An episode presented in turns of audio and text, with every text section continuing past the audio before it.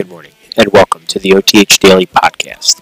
I'm your host, Ed Stang, and you can follow me on Twitter at Ed Stang. It's Monday, February 10th, and we have a lot to get through, so let's get started. All right, OTH podcast listeners, I've got Anthony Miller here, uh, and we're going to talk XFL. You can find Anthony Miller on Twitter at AntMill40. He is a writer for us, both NFL and XFL, and he was at one of the games uh, this weekend. So we'll get his feel on how that was. Uh, how was your Sunday, Anthony? It was good. It was uh, busy. Got to check out the Battlehawks and Dallas Renegades game. So that was exciting to see the first game of the XFL season in Dallas. So that was a good time for sure. Cool. Awesome. So we're going to run through uh, the four games here and we'll kind of get your impressions on what you thought overall. And then we'll kind of lump it all in and see how we think XFL might do for week two, but also going forward as well. So we'll go ahead and get started with the first game. We had the DC Defenders against the Seattle Dragons. This was a pretty close game through the first half. I believe they were tied. And then uh, the D- Defenders kind of came out top 31 to 19. You had Cardale Jones leading the way for the defenders. He was 16 for 26 for 291 yards and two touchdowns. Uh, receiving wise, they were led by Rogers. He had six grabs for 73 yards. And the defense came through with a nice 69 uh, yard pick six. That was by Silve. Um, for the Seattle Dragons. They were uh, their quarterback Silvers. He was 21 for 40, 217 yards, three touchdowns, and two picks. And then uh, Ricky Proehl's son uh, plays for the Dragons. He had five grabs, 88 yards, and two touchdowns. When you were kind of watching this game, as this was really the kickoff of the whole weekend, uh, how do you think everything went with this game? I think overall the presentation that was done by ABC was uh, really great to watch. You know, Steve Levy was, uh, you know, him along with Greg McElroy did a really great job with uh, calling the the game, and I felt like with the reporters, you know, Tom Luginbill and uh, Diana Rosso really did a fantastic job just kind of running around getting those interviews after a big play happened. So the presentation itself was great. The play on the field was um, I think exceeded expectations. I mean, I think the one thing that people always will always compare the XFL to is going to be um, the AAF last year. And the big issue with the AAF was the quarterback play. There was always a struggle with quarterbacks playing well outside of two or three uh, quarterbacks. So this time around, we got to see really good play from Cardale Jones. I thought he was very efficient. Um, he showed some mobility that um, typically we don't see from him. Uh, Brandon Silvers, the Seattle Dragons quarterback, I thought played well up until probably the second half, and then we kind of he kind of slowed down a little bit. Um, so overall, I think both teams played really well. I thought the receiving corps were strong. Um, defensively, you know, I thought the DC defenders played really well. I mean, the one thing I would say about you know how DC played. They won on all three phases of the game: offense, defense, and special teams by getting touchdowns. So this was probably the most complete team win of the weekend coming from DC. Gotcha. Yeah, this was the one game I really didn't get to see. Unfortunately, I was uh, earning my main job. I was working a Saturday afternoon, so I didn't really get to catch this one. But I heard a lot of good things, and there was a lot of good excitement overall on how this game went. Um, so we'll move forward onto the second game, and now this game was covered by Fox at five o'clock.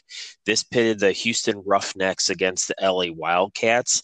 This game was i thought super exciting. Um, i pretty much watched this whole game from beginning to end. You had the roughnecks uh, scoring 37 points while the wildcats scored 17 and they really pulled away mostly in the second half.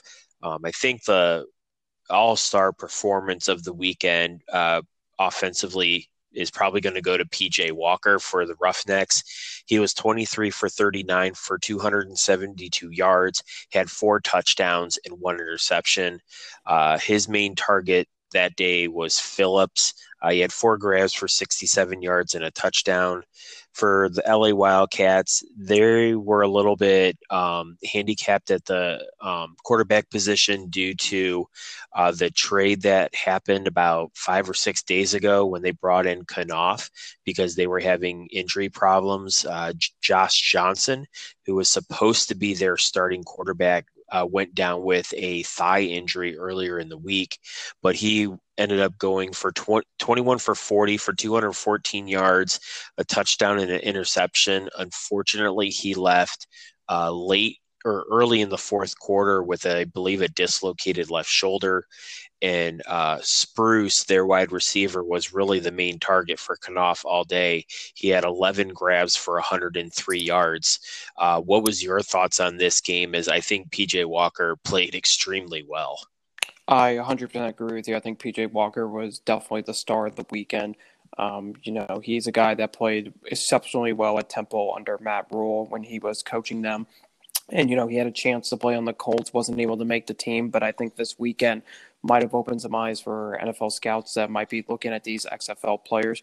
So PJ Walker, I mean, just the way that he was able to move out of the pocket and just throw with such great accuracy with his deep passes was really amazing to watch. So he was a lot of fun to kind of be able to gravitate to on the TV. Another guy that I think kind of really surprised me was James Butler, the running back Roughnecks. Uh, originally, Andre Williams was supposed to be the one that was going to carry the load for the Roughnecks, but he ended up having zero yards on two carries. So he was basically a non factor.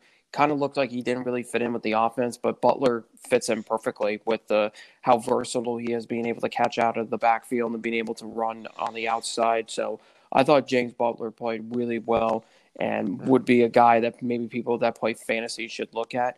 Um, Nelson is just one of the best receivers in the XFL. He was exceptional last year when he was in the alliance with the San Diego Fleet. Proved it again, uh, you know, this weekend. So I thought he played really well. I thought Charles Kanoff actually played well in the first half. You know, he looked really good. They were only down by one going into the half, and then you kind of saw he got the emotions. You know, the emotions really got the best of him in the second half and kind of lost control of the game. And then they tried to throw in Jalen McClendon or Jalen McClendon and you know, he just wasn't able to do anything on his couple drives. So I think there are some questions with the Wildcats quarterback position, but if Josh Johnson is able to come back for week two, that will be um, very helpful for the team. Yeah, I thought Kanoff played very respectful in the first half. Um, he had some really good drives going there. He wasn't making any mistakes. Um, but the the one kind of series that really stood out in my mind, and I really have to give credit to the offensive coordinator on this, is I want to say it was like the second touchdown drive for them, and they basically ran the same play three times in a row, and that third time it was all the read all on the read that Walker had to make, and the cornerback took the bait because they went back to back throws into the flat out of that formation. And then they had like a fade go route run by the outside receiver, and the cornerback just got caught with his hand in the cookie jar trying to take the flat. And next thing you know, the ball's over his head with a great catch by the wide receiver. So we'll go on to the Sunday games. Um, now, these I thought were kind of a little bit more of the kind of stuck in the mud games, unfortunately. Um, I thought Saturday's games had a lot more excitement to them. Um, but for Sunday, the first game started out, and this game was on Fox as well. This put the uh, New York Guardians up against the Tampa Bay Vipers. Uh, the Guardians win this game 23 to 3. You had uh, former Penn State quarterback uh, McGloin. He went 15 for 29, 182 yards, and one touchdown.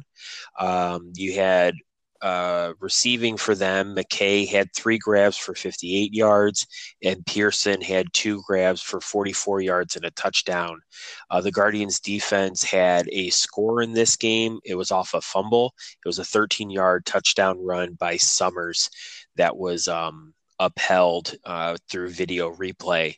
And then for Tampa Bay, you had uh, former Georgia quarterback Aaron Murray, which has spawned a little bit of debate on our OTH football uh, analysts and writers talking about the Georgia quarterbacks and who's better than others. Uh, he went 16 for 34, 231 yards, and two interceptions. Unfortunately, he did not look good in this game at all. Um, then you had running the ball, they did pretty well. Smith had 16 carries for 79 yards, and the leading receiver for them was Williams with six grabs and 123 yards. I know this game was probably a little bit harder for you to follow because you were uh, getting ready for the Battlehawks Renegades game, but from what you saw, what do you think uh, happened really a lot in this game? Yeah, so I was able to watch uh, a pretty good portion of this game, and I, I, think from what I was able to see, you know, De'Veon Smith is one of the top running backs in this league. He's another guy that you know played well in the alliance with the Orlando Apollos, and I thought he, he was the pretty much the only bright spot to the Vipers' offense. He ran the ball efficiently well. I think the Guardians may have some problems with their rush defense. They're going to have to look at in the next few weeks, but I thought the Vipers, you know, offensively, the running game was great. Aaron Murray's got a lot of questions to him. You know, we saw it last year when he was with the Atlanta Legend and the Alliance. He just wasn't very accurate with the ball. And but I, I think another issue is they just don't have the receivers. You know, Antonio Callaway was uh, injured and he's probably out for the season for the Vipers this year. So they lost a huge weapon there. They cut Stacy Cooley Uh, earlier in the week, so the, uh, they they left Murray with not much to work with in the receiving corps. So it's going to be interesting to see how they're able to kind of build off of that. Um, in terms of New York, I think they have one of the best defenses in the league. I mean, Jamar Summers is an exceptional corner. He made a big play today, scoring a touchdown, but he's so great in coverage. He's one of the best to, you know, one of the best shutdown corners in the league. I think defensively, the Guardians have, you know, what it takes. You know, obviously, I think Matt McGloin probably could have played better in in terms of how but the offense did enough today to win. I'd be a little bit concerned about their running game, but besides that, if McGloin's able to kind of pick it up and hit McKay and Pearson um, this season, then I, I, think the Guardians have a good chance of winning the East. Yeah, I was impressed with uh, the Guardians' defensive line, especially. I thought right now, from what I've seen so far between the Guardians and the Roughnecks, those are probably the two best defensive lines um, in the league so far. So we'll kind of see how that goes on. Because if I'm right, I believe the Guardians play the Defenders next week. So that should be a real interesting game. And we'll go ahead and finish up uh, the Sunday's matchup with the game you were uh, lucky enough to be at. Uh, we had the St. Louis Battlehawks going up against the Dallas Renegades. Um, this was kind of a pretty slow game. A lot of field goals kicked in this game, but the Battlehawks pulled off the victory 15 to 9. You had uh, St. Louis's quarterback, Ta'amu. He had uh, 20 he was 20 for 27 209 yards and one touchdown and also killed uh, dallas with his legs he had nine carries for 77 yards Rushing, though, was led by their running back Jones. He had 21 carries for 85 yards. And then receiving, uh, his main target was Pearson L. He had four grabs for 64 yards. For Dallas, uh, was a struggle for the quarterback Nelson. Uh, he was 33 for 42 for 209 yards and one interception, and that sealed the game. Uh, his main target was Nagel. He had six grabs for 43 yards, and Parham came in behind that with four grabs for 40 yards. So, with being at the game, what'd you kind of see here?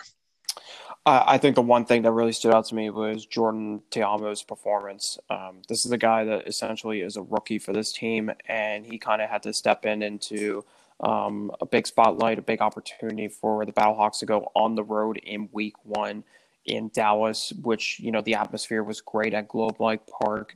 You know, kind of a rare sight to see football at a baseball field, but uh, I think the fans were really into it. The crowd was was you know roaring loud. So for Ta'amu, it was probably just trying to get used to the feel of the game, and I thought I thought for the most part he knocked it out of the park. You know, I think the big play that came up was early in the fourth quarter where he was able to um, knock off a, a big 37 yard run that would end up setting up his touchdown pass to Russell.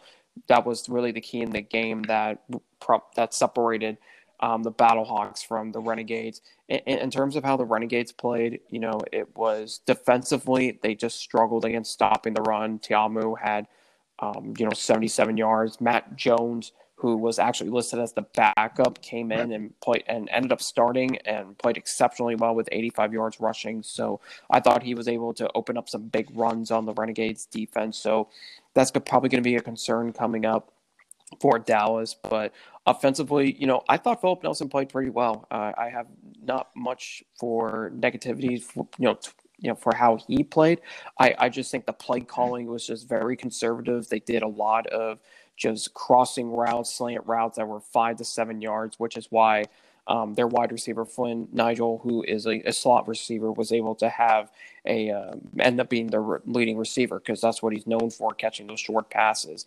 A concern for me for the Renegades also is the running game. They just weren't able to open up any lanes.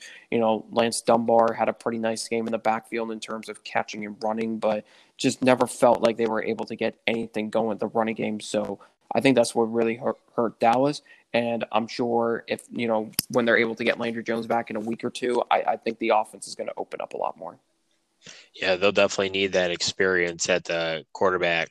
But you know, when I'm when you look at the stats and he's talk about like 33 um, receptions and only 209 yards, that average is not very good overall, unfortunately, especially when you calculate that in the NFL kind of um, data but with being there um, in the press box on the field, how was the feel of um, the game overall and with how the excitement was um, for the fans and how the players were? Yeah, I think the crowd was really great. I mean, they were just so excited about having that team there. I think there there ended up being uh, seventeen thousand and like twenty six uh, fans that were in the in the stands tonight. It, it was a great feel. I, I, think being able to close off that top part of the field, eh, uh, you know, in the in the stadium, and just have everyone closer to the field, I think that added to the noise. So I I I think, and you know, also the Renegades have done a great job of fan engagement and getting the crowd into it. So I, I presentation of how the game was done, you know, in in that stadium was um, really exceptionally done, and I, I, think there's you know a lot more excitement that's going to come into that into Dallas in the next few weeks, especially when Landry Jones comes back. I think the crowd is going to be really excited about you know seeing him in the field and seeing Bob Stoops. So I, I think engagement is going to be fantastic. You know, heading into the, this uh, end part of the season for the team. Cool. Now, like, what, now we always know and we see this and everybody talks about it the speed of the game. And we know the nfl the speed of the game is extremely fast. How do you think the player speed in this kind of hold up against that um, of the nfl players? Oh, i don't know how the players felt but at least for me being up there watching it was so fast on you know that 20, the new 25 second play clock. It was hard for me just to get tweets out to talk about plays and i just felt like i didn't have enough time. But yeah. um, the, these these guys have had um, you know at least two months to kind of work on prepping for that 25 second play clock and working through that. And i think the big thing with the league also is um, their new line of communication where they're putting you know the communication lines in receivers helmets running backs helmets quarterbacks helmets so that those quarterbacks can make a quick call to the O line to tell them what protection they need, and then everyone knows what their job is after that. So I think that definitely has helped cut down on, you know, how much a quarterback has to say and remember during that time. But um, also the speed of the game was, you know, I, I, think the players adjusted to it well. I think the fans really enjoyed it because it's less down, you know, downtime and more playing. So that was kind of fun for fans to watch, and I'm sure it was exciting for you know players to get lined up with. Yeah, I thought the pace of play was really good with these games. It was definitely that quick action feel. Um, the other thing I thought that was really cool, and they've done good with this, and I think this is made for good product, especially on the TV side. I don't know how much um, of an effect it makes on the in stadium feel, but definitely listening like to the communication between the replay booth and the officials when they're looking at video and kind of dissecting it hearing that um, transparency i think is really good and it's kind of refreshing to see it Would you kind of see what the replay officials looking at and the communication that he has with the officials? So something like that I think is really cool. And then the other thing that I thought was really nice, and this was something that I noticed a lot in the um, Saturday night game with the Roughnecks and the Wildcats. But I have mad respect for Joel Klatt. I think he's a hell of an analyst. Um, whenever they would go through and do the um, live look into the play call from the offensive coordinator the quarterback, he would go through and basically tell you what each component of the play meant.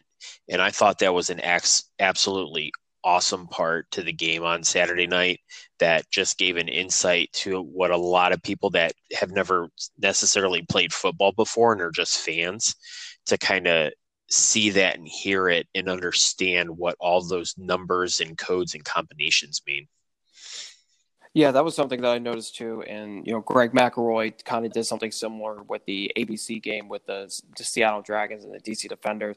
That's I think that you're right. That's something that you know is really cool to kind of listen to. And the, the other thing that I love that Fox was able to do is they were able to get inside the headsets of the coaches and be able to just talk to them right on the field after they've had like a successful drive or something like that. So just the how technology, you know, technology has been working for the XFL. They've been able to find ways to work around it, and it just, the product just sounds fantastic on the field, and you know it sounds great to watch on television. I'm really excited to see more of that throughout the season.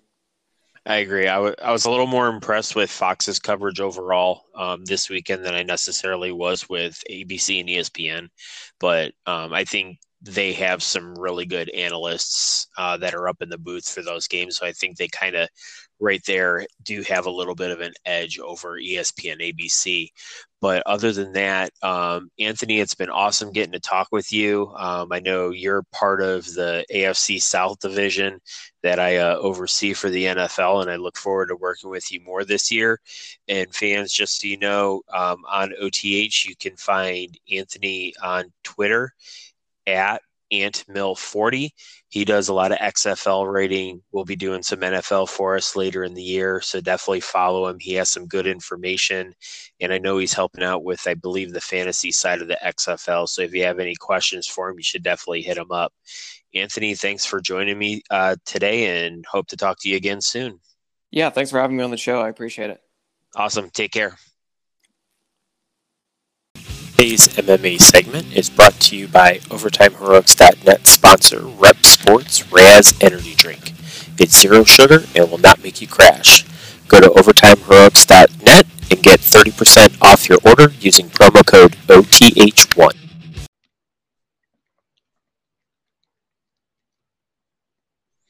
All right, we're here with Luke. He's part of the MMA division here at OvertimeHeroics.net. You can find him on Twitter at SWR underscore MMA. Luke, how you doing today? Pretty good. Thanks for having me on, Ed. Appreciate it. Definitely glad to have you, uh, especially with talking to you over the weekend. Uh, really like your MMA knowledge, uh, and I've seen some of the stuff you've been doing. So, uh, great work so far. Uh, we're going to jump right in here and talk some of the fight on Saturday, especially since we had a lot of controversy coming out. Um, I definitely noticed on my Twitter account uh, Saturday night and even into Sunday a lot of talk over officiating. We'll kind of get into a little bit of that. But I want to talk about really quick the one match that I got a, a, fortunate enough chance to see, and that was the debut of Khaos Williams. Uh, he was coming in against a heavy favorite in Alex Morono, who is from uh, the Houston area, and really with the the finish of the night and the night. 27 seconds, he TKOs Alex Morono. Uh, a little bit, what did you think about that match, and how did you think uh, Williams made with his debut?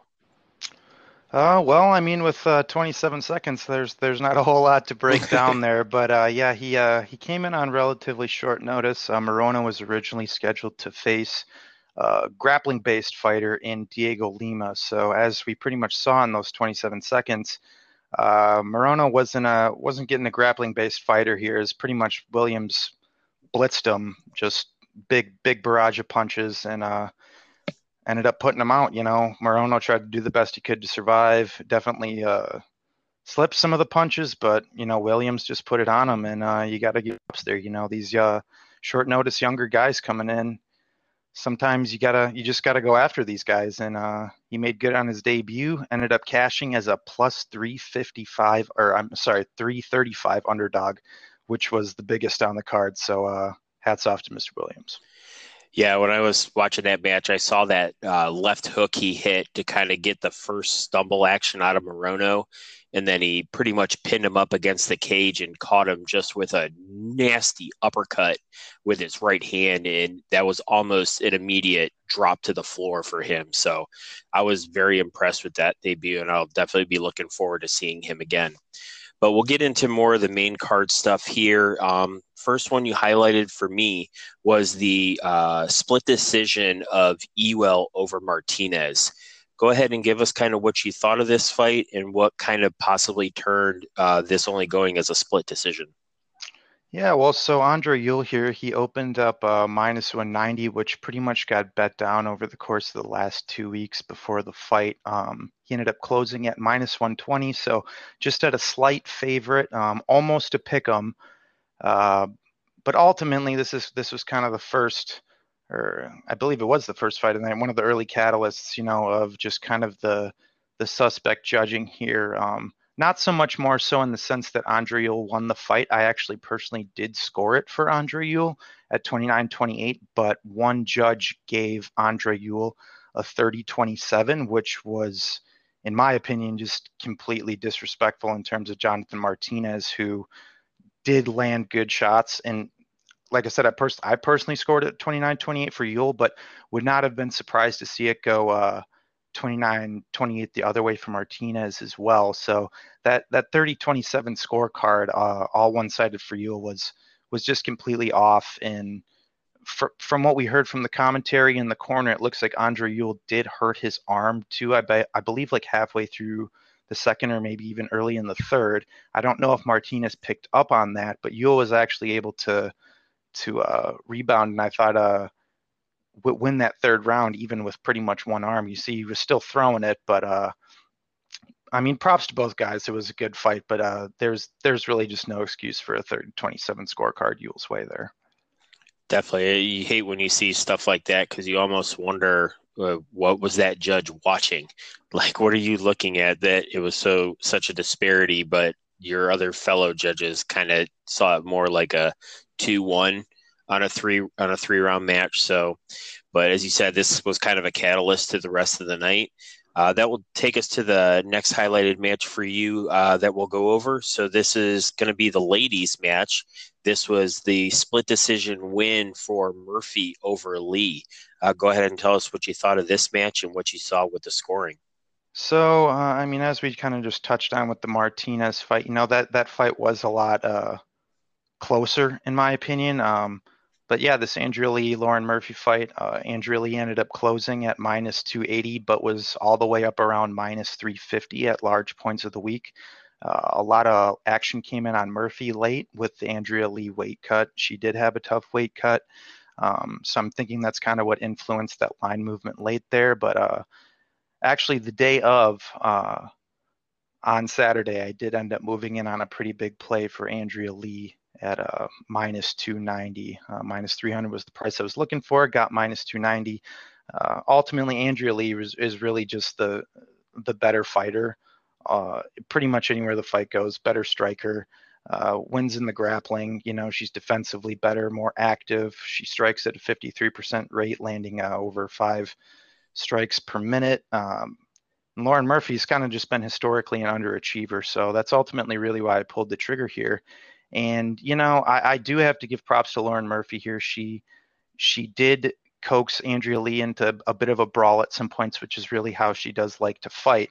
However, I think Andrea Lee just she did better over the course of three rounds. I think what really swayed certain uh, scorecards here was that Murphy was able to secure a couple takedowns. Uh, but if you really look at those takedowns, she wasn't able to do anything with them. She wasn't able to advance position. She wasn't able to pass. She wasn't able to land strikes. She wasn't able to uh, attempt any sort of submissions. And you know, Andrea Lee wasn't really on her back for any overt extended period of time. Maybe maybe a minute or two at max. I haven't watched the fight back, but uh, ultimately Andrea Lee just outstruck her over the course of three rounds. And so touching really back on the on the Ewell fight real quick. I mean, we're gonna we get another we get another 30-27 score card here for Lauren Murphy, which is just it's incon- in, inconceivable. It it does not make any sense. I don't I don't understand what what what the judges are watching here. There is no way you can possibly score that fight 30-27 for Lauren Murphy. I can I can honestly say you can potentially give her one round Two, I think, is a massive stretch. You can potentially give her one round, but let alone one judge giving her three rounds on the card is just absolutely atrocious. Andrea Lee got robbed here.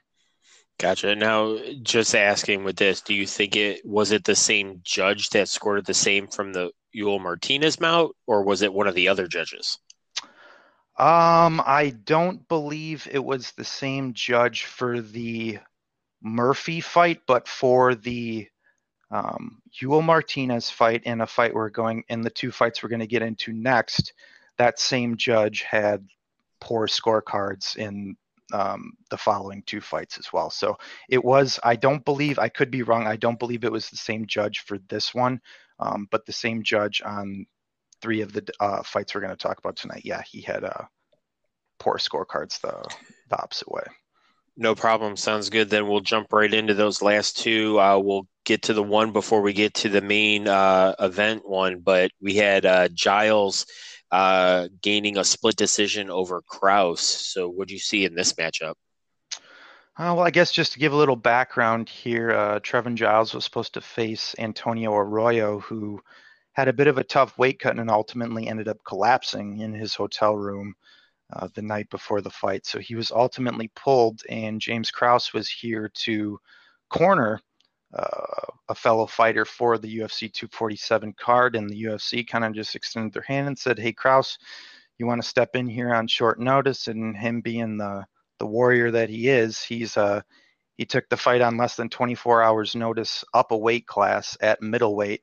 Krause actually used to fight at um, lightweight, which is 155 pounds, recently moved to 170. So, I mean, if you think about that, it's a 30 pound jump from when he histor- where he historically fought in the past, taking a fight on 24 hours notice. So, props to Krause for stepping in here, but uh, ultimately, I think we got another wonky scorecard here. As I, in the first round, Krause was able to uh, get Giles down, and he took his back for roughly a good solid three to four minutes had the body triangle on, was threatening submissions, and uh, towards the end of the fight, when we, you know, when we got the scorecards, we saw this uh, same judge that we're going to keep uh, bringing up here tonight gave that first round to Trevin Giles, and once again, that's that's completely inexcusable. If if, if a guy has an opponent's back for three to four minutes and is threatening submissions, barring that Giles dropped Krause or nearly almost finished him in that first round,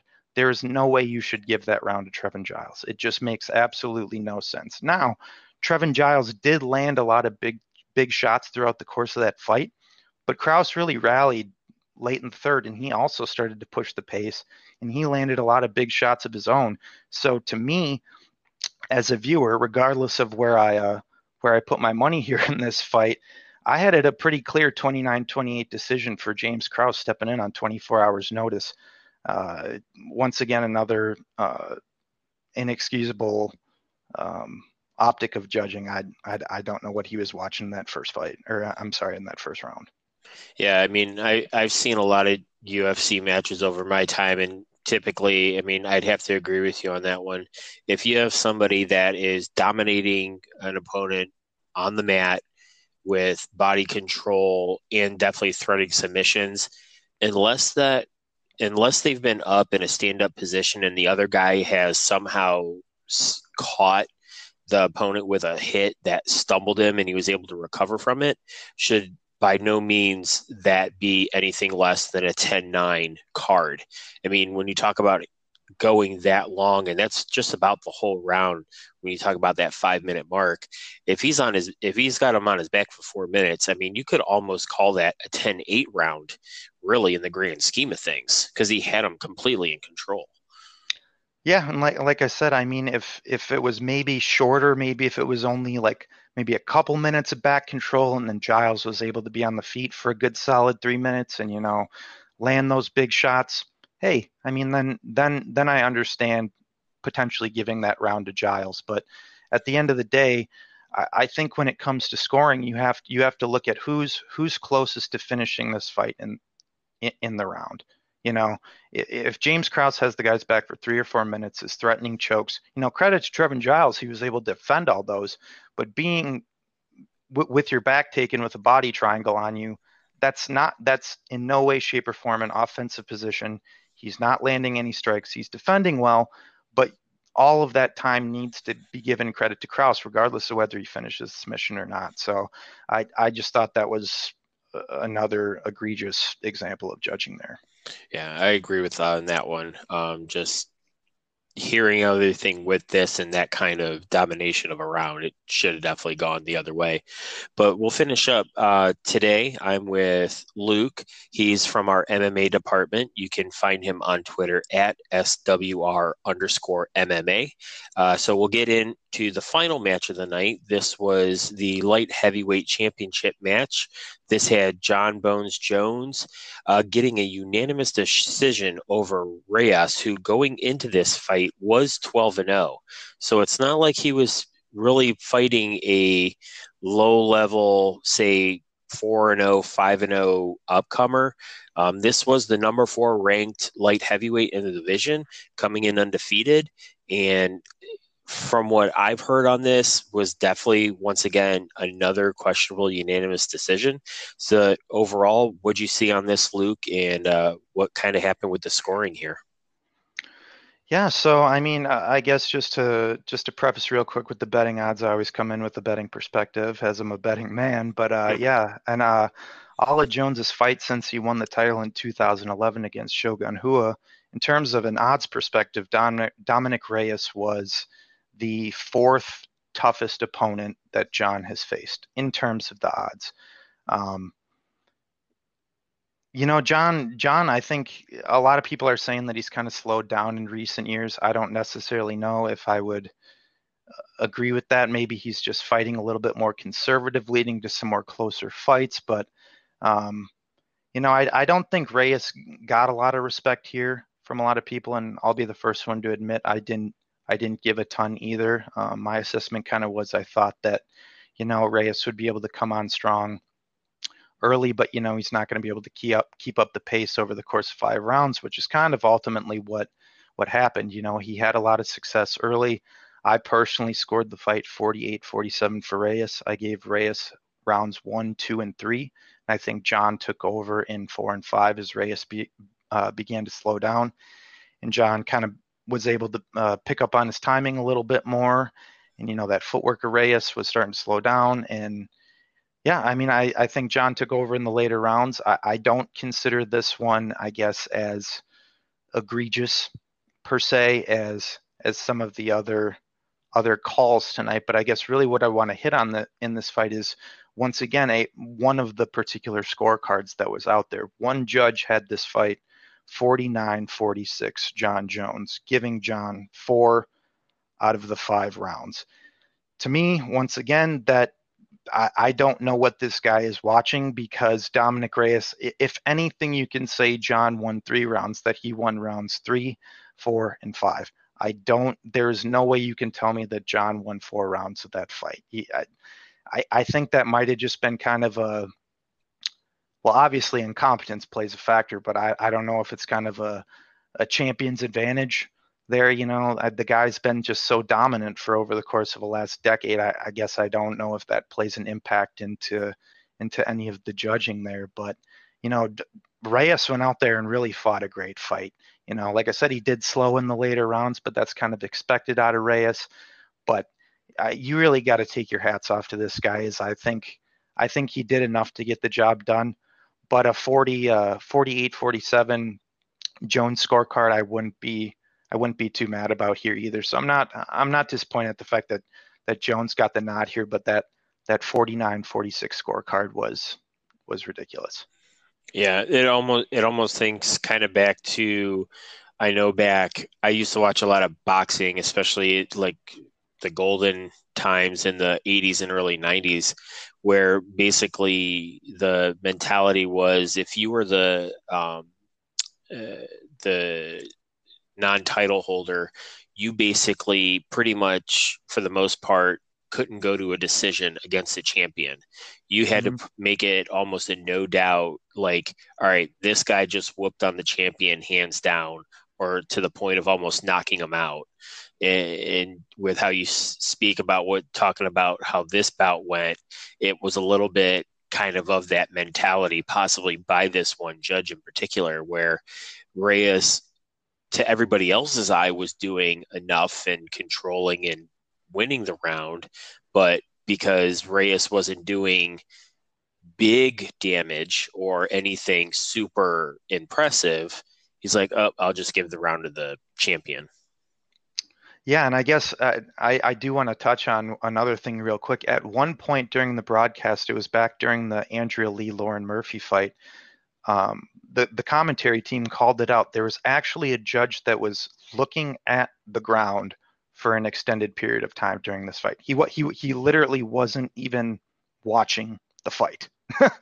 wasn't he wasn't watching the fight, and and they called it on it. Uh, they called him on it, and you know other people did confirm this as well. So i mean that that was kind of just really the really the shining light here of of kind of what this entire card was. I mean you, you got guys who are literally not even watching the fight. So i i with with the scorecards you know late in the in the Reyes uh, Jones fight, it really doesn't surprise me either if if guys aren't even watching the fight, let alone don't even know uh, basic scoring criteria. So yeah, and that's a and that's a shame because it's a it's a disservice to not only the fighters but a big disservice to the fans, especially to the very knowledgeable fans that the MMA does have, especially for those that come out um, to the pay per view events. They know what they're looking at, and they've seen it long enough over the years that they know who's winning a match and who isn't. So when you have a, a, a scoring official that basically screws the pooch. Um, to say to be nice about it. Um, it, it definitely puts a little bit of a black eye on the event overall. Even though, I mean, there was some really good um, uh, fights in this in this pay per view overall because um, the Bautista guy with that flying knee knockout he had um, mm-hmm. er- earlier in the night. That was super impressive when he did that in the second round, and he caught the he caught Johns flush, and so there was some really good knockouts that happened. There was another um, quick knockout that actually happened. Um, that was Newson um, TKO'd Pilarte in 38 seconds in the first round. So there was some impressive fighting that happened, and it's a shame because the the scoring has kind of overshadowed a lot of good fights that happened on this card. Yeah, and I, I, I just want to touch on one more point as well. You know, I'm with with how the current pay structure works for these guys and girls as well too. Their pay structure is just based on uh, show and win bonus. So if if they don't win, they're getting half their paycheck. So imagine go you're you're putting in a, a 12 week, eight week training camp. You know, you got to pay your coaches, you got to pay to fly out there. You know, you have your your different supplements that you're paying for, everything to keep your your regiment healthy. You know, and due to just basic incompetence of people who don't know what they're looking at, a lot of these people have families too. You know, they have they got spouses, they have kids, and because someone doesn't know what they're looking at, now they're taking home half of their paycheck, and it's it's it's just terrible. And you know something something needs to change. These athletic commissions need to be held accountable. They they do. I I try not to complain about things I, I don't have a particular answer for necessarily, but you know, uh, the, the commissions need to be held accountable, whether that's, you know, factoring in different judges, whether you're using past fighters, whether that's using an open scoring system. So the fighters know what the score is at the end of the round, so that can maybe impact how they fight the rest of the fight. Yeah, I mean, I I don't know. I wish I had all the answers. Unfortunately, I don't. But what I do know for a fact is that this has been a problem that's been happening for a long time.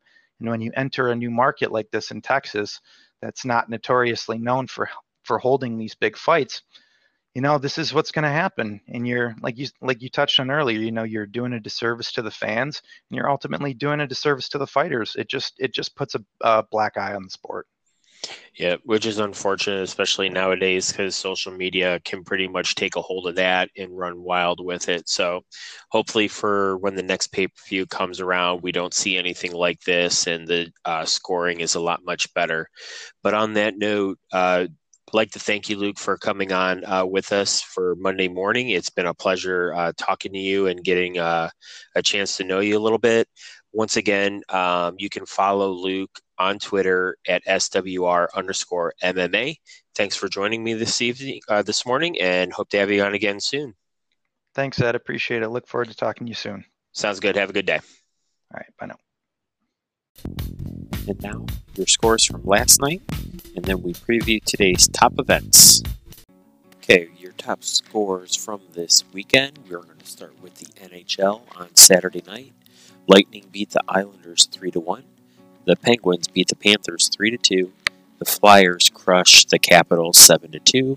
The Avalanche beat the Blue Jackets 2 to 1. The Stars beat the Blues 3 to 2 in overtime. Sorry Canucks fans, the Flames beat you 6 to 2. And then the Hurricanes beat the Golden Knights in a overtime shootout 6 to 5. On Sunday, you had the Red Wings with the upset 3 to 1 over the Boston Bruins. The Blackhawks lose to the Winnipeg Jets 5 to 2, and the Colorado Avalanche beat the Wild 3 to 2. Men's top 25 action from the weekend. On Saturday, you had number 3 Kansas beat TCU 60 to 46. Number 8 Florida State beat Miami 99-81. Number 11 Auburn wins in overtime over number 18 LSU 91 to 90. Number 16 Michigan State falls to in-state rival Michigan 77 to 68. Kentucky wins easily uh, over Tennessee 77-64. Number 6 Dayton cruises to the win over St. Louis 71-65. You have number 13 West Virginia getting upset by Oklahoma 69-59.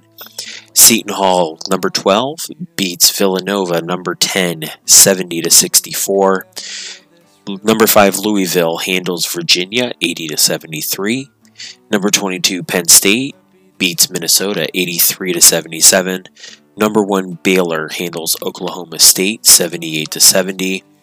Number 7 Duke beats UNC in overtime 98-96 on a last second bucket. Nebraska 96-72. Number 21 Creighton beats St. John's 94 to 82. Number 24 Colorado beats San- Stanford 81-74. Number 4 San Diego State easily beats Air Force 89 to 74. Number 2 Gonzaga cruises uh, to a victory over St. Mary's 90 to 60. Number 23 Arizona's upset by UCLA 65 to 52. And then number 14 Oregon loses to Oregon State 63 53. On Sunday, only two matchups. Number 19 Butler is upset by Marquette 76 to 57, and number 25 Houston easily wins over Wichita State 76 to 43. In NBA, your top games on Saturday, the Milwaukee Bucks beat the Orlando Magic 111 to 95. The Toronto Raptors squeak by the Brooklyn Nets 119-118. The Timberwolves destroy the uh, LA Clippers 142 to 115. The Timberwolves hit a franchise record 26 three pointers. The Lakers narrowly held on to beat the Golden State Warriors 125 to 120. LeBron James hits a last minute three pointer to ice the game. On Sunday, you had the Boston Celtics narrowly beating the Oklahoma City Thunder 112 to 111. The Philadelphia 76ers handled the Chicago Bulls 118 to 111. And then the Houston Rockets lose to the Utah Jazz 114 113.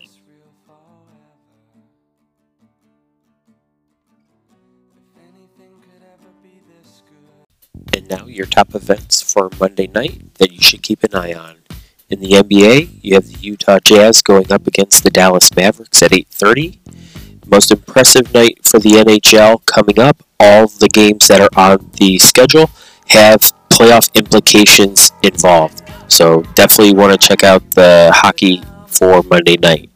Men's top 25 action, you have two top 10 teams going at it.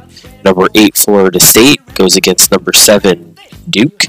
Then you have number 1 Pl- Baylor playing Texas. On the women's side, big uh, powerhouses going at it. Number 4 UConn plays number 1 South Carolina and number 21 Northwestern faces Michigan State. Hope you enjoyed today's podcast. Head over to overtimeheroics.net to find your favorite podcast guest articles or follow them on Twitter. Today you had SWR underscore MMA and Ant Mill 40 as our guests today. So if you want to follow them, go on over there and that's their Twitter handles. Have a wonderful day and hope you come back and listen to our next podcast.